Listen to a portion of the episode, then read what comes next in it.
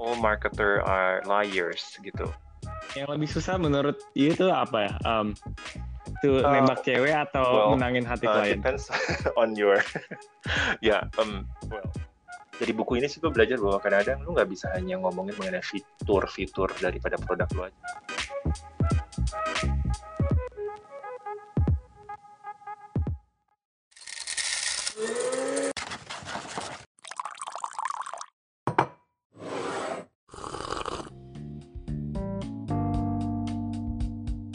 You're listening to Podcast Over Coffee.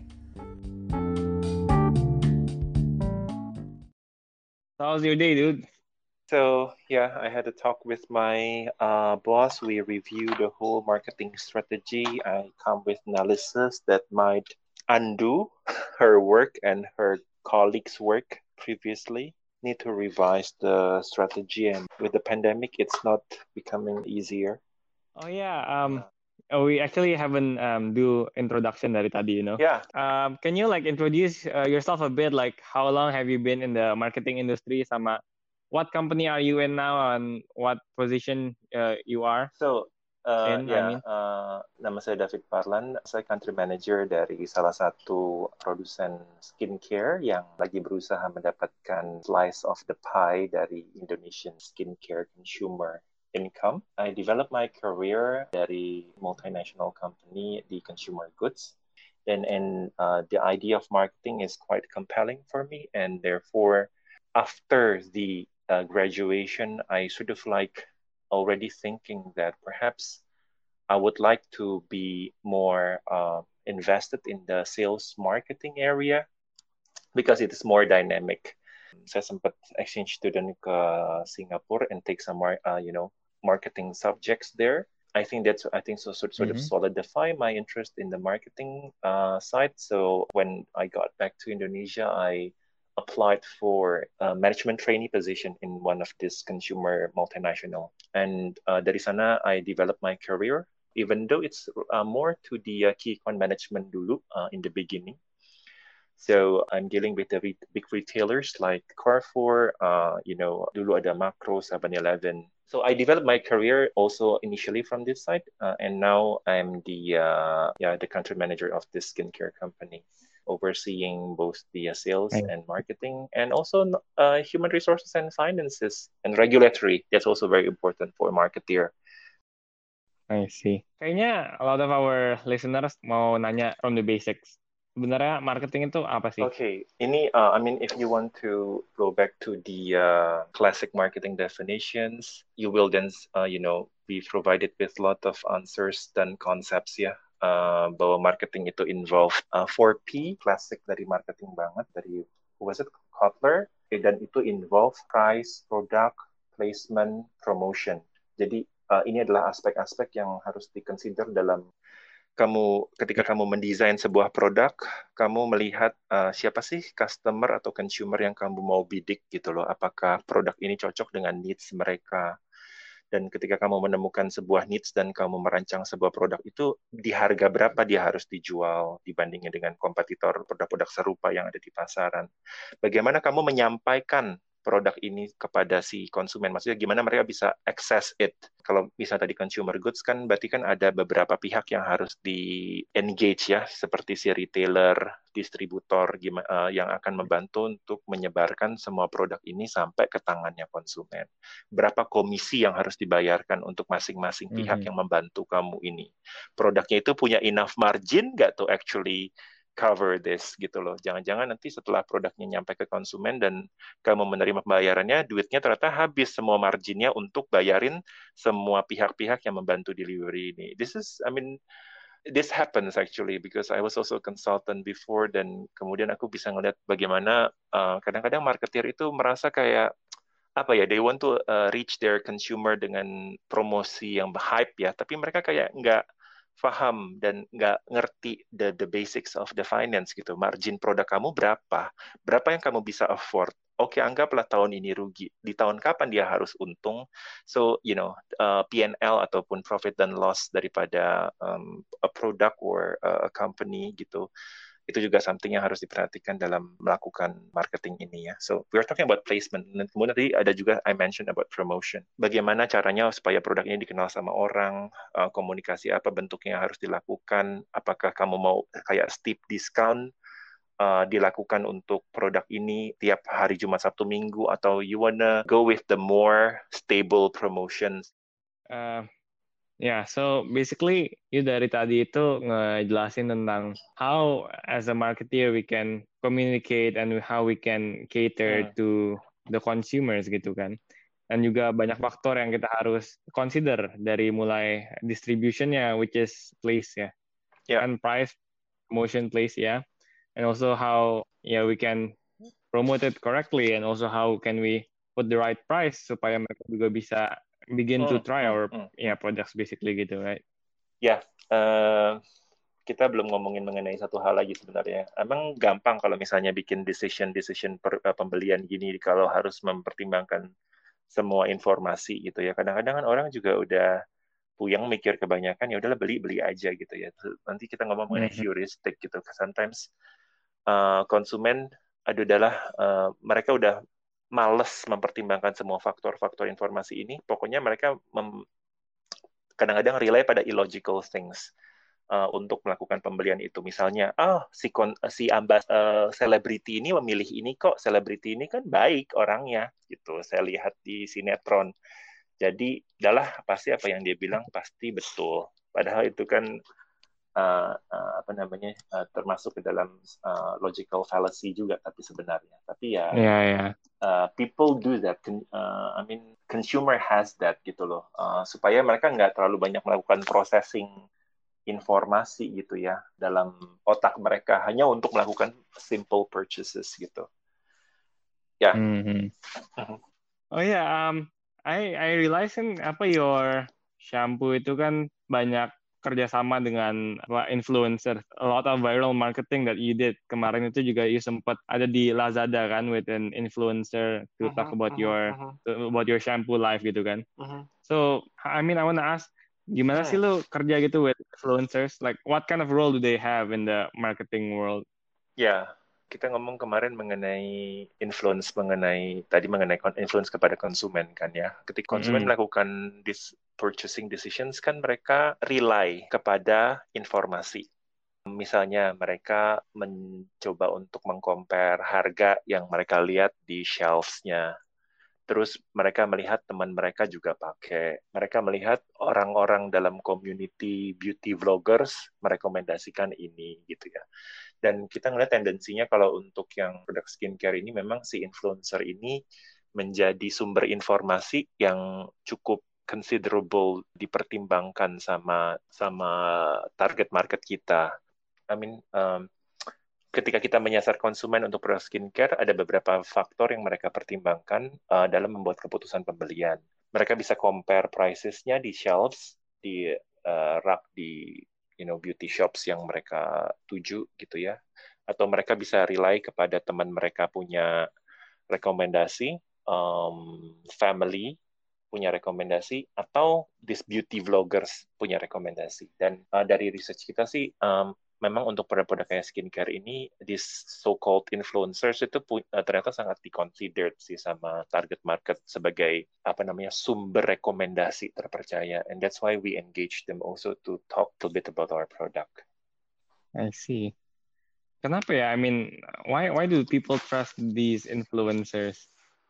What's the uh, psychology behind? Well, there's some arguments mereka melihat kalau misalnya ini iklan di TV ya selebriti pasti kan di endorse oleh produknya uh, untuk kemudian you know dengan sebuah scripted scenario dan talk about the goodness of the product. Um, I think people nowadays require a more genuine interactions dan yang yang bisa di provide sama si influencer ini. Jadi influencer ini kan melakukan review atas produk yang mereka coba sendiri. Jadi ini kayak lebih personal lebih intimate nggak kayak hard sell kayak nonton iklan tapi ini kayak nonton sebuah sermon uh, apa namanya uh, your heart sort of uh, more open for it jadi uh, your emotional needs also fulfilled karena tahu bahwa oh ini adalah lebih ini lebih terpercayalah dia merekomendasikan produk ini. Hmm. Um, jadi yeah, I think the the target market, the ladies uh, prefer this way, and uh, yeah, that's why the uh, emergence this uh, beauty influencers. Yeah, I think your explanation tadi tuh ngejelasin mirip like what I read in the book, but that human behavior itu nge maunya tuh copy people yang the close the many and the powerful. Hmm. And I think influence itu meet the requirements of the close and the powerful kayak yang tadi bilang kan. Hmm. It's more personal with these influencers kan, because mereka bukan hard sell and mereka juga uh, these people follow the influencers misalnya udah lumayan lama gitu kan jadi dia tahu influencer itu hidupannya uh, di ya at least on screen gimana gitu hmm. kan so they feel a bit close gitu kan and also you can see them as also powerful karena they have influence. So people tend to follow the example of the powerful supaya you know kadang kan orang mikirnya oh kalau misalnya gue ikutin dia mungkin nanti gue juga bakal kayak dia gitu kan. Hmm. um, dan kemudian didukung pula sama internet era kan. Jadi kemudian si beautiful influencers ini kemudian bisa punya lebih banyak akses kepada target market karena target market kan pasti glued to their phones. Kemudian dengan adanya YouTube, dengan adanya live streaming, uh, Insta Live dan sebagainya, semua message-message ini kan jadi lebih mudah sampai gitu ya. Oh, mungkin people sekarang less mm -hmm. uh, apa namanya watch less TV and more di uh, internet, you know browsing the internet and uh, makanya kemudian tren ini membuat ya orangnya si konsumennya memang lagi ngumpulnya di media tersebut, terus kemudian si beauty influencernya jadi punya panggung untuk ngomong gitu loh, membuat mereka akhirnya sekarang dikonsider lah sebagai salah satu apa namanya orang-orang yang bisa membantu mem, apa namanya konsumen membuat keputusan dengan mudah uh, untuk produk kita. Again, kita lagi ngomong, lagi tapping dengan consumer behavior dan psychology nih, gitu ya. Uh, aku tadi ngomong mm -hmm. mengenai consumer uh, heuristics atau simple efficient rules, mental shortcuts lah that people use to form judgments gitu. Jadi yeah, yeah. karena orang-orang ini, ya mereka cantik-cantik, mereka banyak, eh, maksudnya mereka uh, kayaknya uh, looks genuine and intimate ketika in ketika mereka delivering the message gitu gue lebih mau percaya deh gitu. Gue lebih mau uh, beli produknya gitu karena orang-orang ini. Right right yeah. Now I I want to go um, uh, branch out to ini sih sebenarnya. Bagaimana how do you as a marketer capture hmm. people's heart gitu kan? Cara memenangkan hati konsumen. Lu harus kayak yeah. nembak ke cewek gitu. Is it the same process? Is it the same Iya iya iya. Kayak lu lagi pacaran terus lu mau. Uh, kalau misalnya uh, consumer adalah seorang cewek gitu ya, yang yang punya banyak options gitu ya uh, untuk cowok-cowok untuk dia pilih, dan you have to sort of like stand out from the crowd kan supaya akhirnya uh, produk uh, diri lu atau produk lu ini dipilih mm -hmm. gitu ya. Dan um, I think that's also also I think um, summarize what what marketing do ya. They have to persuade the consumer uh, and sort of show uh, their uh, good side ya, uh, yang membuat uh, bahwa mereka ini boleh ditik lah uh, di consumer mind gitu loh, untuk bisa dikonsider sebagai pilihan gitu loh. Dan I I, I read this very interesting book uh, book by uh, Seth Godin years years before. All marketer are liars gitu. Judulnya agak sedikit controversial, tapi intinya adalah bahwa kemudian marketing itu uh, untuk menyampaikan produk kepada konsumen itu harus kayak membuat sebuah cerita yang compelling gitu ya. Jadi dan I think uh, I mean hmm. dengan analogi yang kita baru saja discuss gitu ya, uh, kan ketika lu ngedeketin cewek lu kan juga menampilkan sisi-sisi uh, positif lu. Jadi supaya cewek itu juga tahu bahwa oh dia orangnya bertanggung jawab, maka gua yeah. uh, lu harus jemput tepat waktu. Kemudian orangnya perhatian, maka setiap ini uh, setiap pagi tanyain udah makan belum, udah minum belum, udah pup belum, dan uh, kemudian mm-hmm. apa ya hormat sama orang tua, maka kemudian lu juga bawain martabak kalau pas uh, kunjung ke rumahnya ke orang tuanya dan sebagainya. So this I think uh, elements of a story yang marketer uh, do gitu ya supaya ketika di uh, benak konsumen ketika ngeliat produk lu mereka udah tahu oh ya ini uh, gue tahu dan ini kira-kira orangnya begini nih ini produknya kira-kira seperti ini dan gue mau pilih produk ini So ketika tadi to your question, bagaimana memenangkan uh, hati konsumen ya? Um, dari buku ini sih gue belajar bahwa kadang-kadang lu nggak bisa hanya ngomongin mengenai fitur-fitur daripada produk lu aja karena mungkin produk lu tuh uh, karena uh, kompetitor juga punya fitur yang sama mungkin but the way how you sort of highlight those features gitu itu akan sangat uh, berpengaruh bagaimana konsumen akhirnya jatuh hati dan memilih produk lo I think if you can um, you know communicate the features in a language that your um, consumer understand dan most likely mereka akan lebih pilih your product than the competitor walaupun fiturnya sebenarnya sama. So to summarize it all, um, I think the way to capture the uh, consumer's mind for a marketer is to tell them a compelling story about your product. Yeah. I see. Yang lebih susah menurut you itu apa ya? Um, to uh, nembak cewek atau well, menangin hati uh, klien? Depends on your ya yeah, um well kalau diri lu kan ya mungkin you're athletic dan uh, apa namanya and anatomically gifted punya uh, apa namanya uh, oh, win the okay. genetic lottery mungkin lebih gampang untuk um, appeal kepada cewek. Tapi maksud gue, kalau misalnya lu biasa-biasa aja, misalnya ya, you're an average yeah, yeah. Joe, produk lu ya begini aja sih, nggak nggak kayak dibandingin sama yang the guy next door juga nggak nggak beda-beda banget tapi lu tetap pengen apa namanya menarik perhatian cewek ini dan what should you do nah I think marketer also feel uh, I mean face this kind of questions. Mungkin produk yang mereka pegang atau yang mereka kelola ya sebenarnya sih 11-12 dalam produk orang. Tapi kan mereka punya target sales yang mereka harus capai. Mereka mereka harus bisa pintar-pintar menggali gitu loh. Menyampaikan sebuah uh, cerita di surrounding the product gitu loh. Jadi orang nggak hanya melihat produknya hanya sebagai accumulations of uh, total of features, tapi juga ada sesuatu yang mereka beli. Oh, misalnya dengan produk ini sebenarnya gue tidak hanya membeli manfaatnya buat kulit gue, tapi juga juga menyumbang untuk uh, lingkungan. Gue tahu bahwa uh, mereka packagingnya semuanya uh, uh, apa namanya biodegradable, uh, bisa di recycle. Jadi gue juga ketika membeli ini sebenarnya gue nggak do harm to environment and it's uh, in line with my values gitu misalnya. So walaupun produknya mungkin sama-sama sabun gitu ya, tapi karena packagingnya ini pakai kertas daur ulang gitu misalnya, oh aku lebih pengen hmm. beli produk ini deh gitu. That's the way marketing is, I think, um, have a role. Uh, bagaimana mereka uh, membuat sebuah uh, tidak hanya menyampaikan fitur, tapi juga apa namanya another story uh, daripada produknya itu. So it's like a competition to yeah, yeah, have yeah. Uh, um, added uh, value. It's correct. So I mean, the story ini kan something yang added value yang diperceive sama consumer, I think. Nggak hanya barang, tapi juga ada nilai tambahnya lah yang mereka uh, dapat dengan membayar sejumlah uang untuk produk itu. Ya. Yeah. I see. Alright.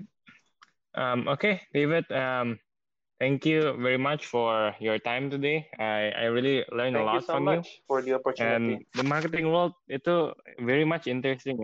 I think there's actually more to it. Cuman we just have a limited time uh -huh. aja to talk today. But yeah, I really look forward to having you again next time here. Maybe we'll talk about career and marketing sure. and whatsoever. But yeah, thank, thank you, you so very much. much. So guys, if you have any questions or feedback, bisa langsung DM di Instagram kita di podcast over coffee. And sekalian juga bisa di follow biar nggak ketinggalan any updates. And David, kalau misalnya ada orang yang mau contact you buat nanya-nanya, yeah, sure. Uh, you can just uh, DM me uh, at my Insta accounts, uh, Dave D A V E, Dave, and Votee, V O T E E, at uh, uh, yeah, uh, that's my username. All right. Okay. Um, thank you for listening to this week's episode, and I'll see you next time. Bye-bye. Bye.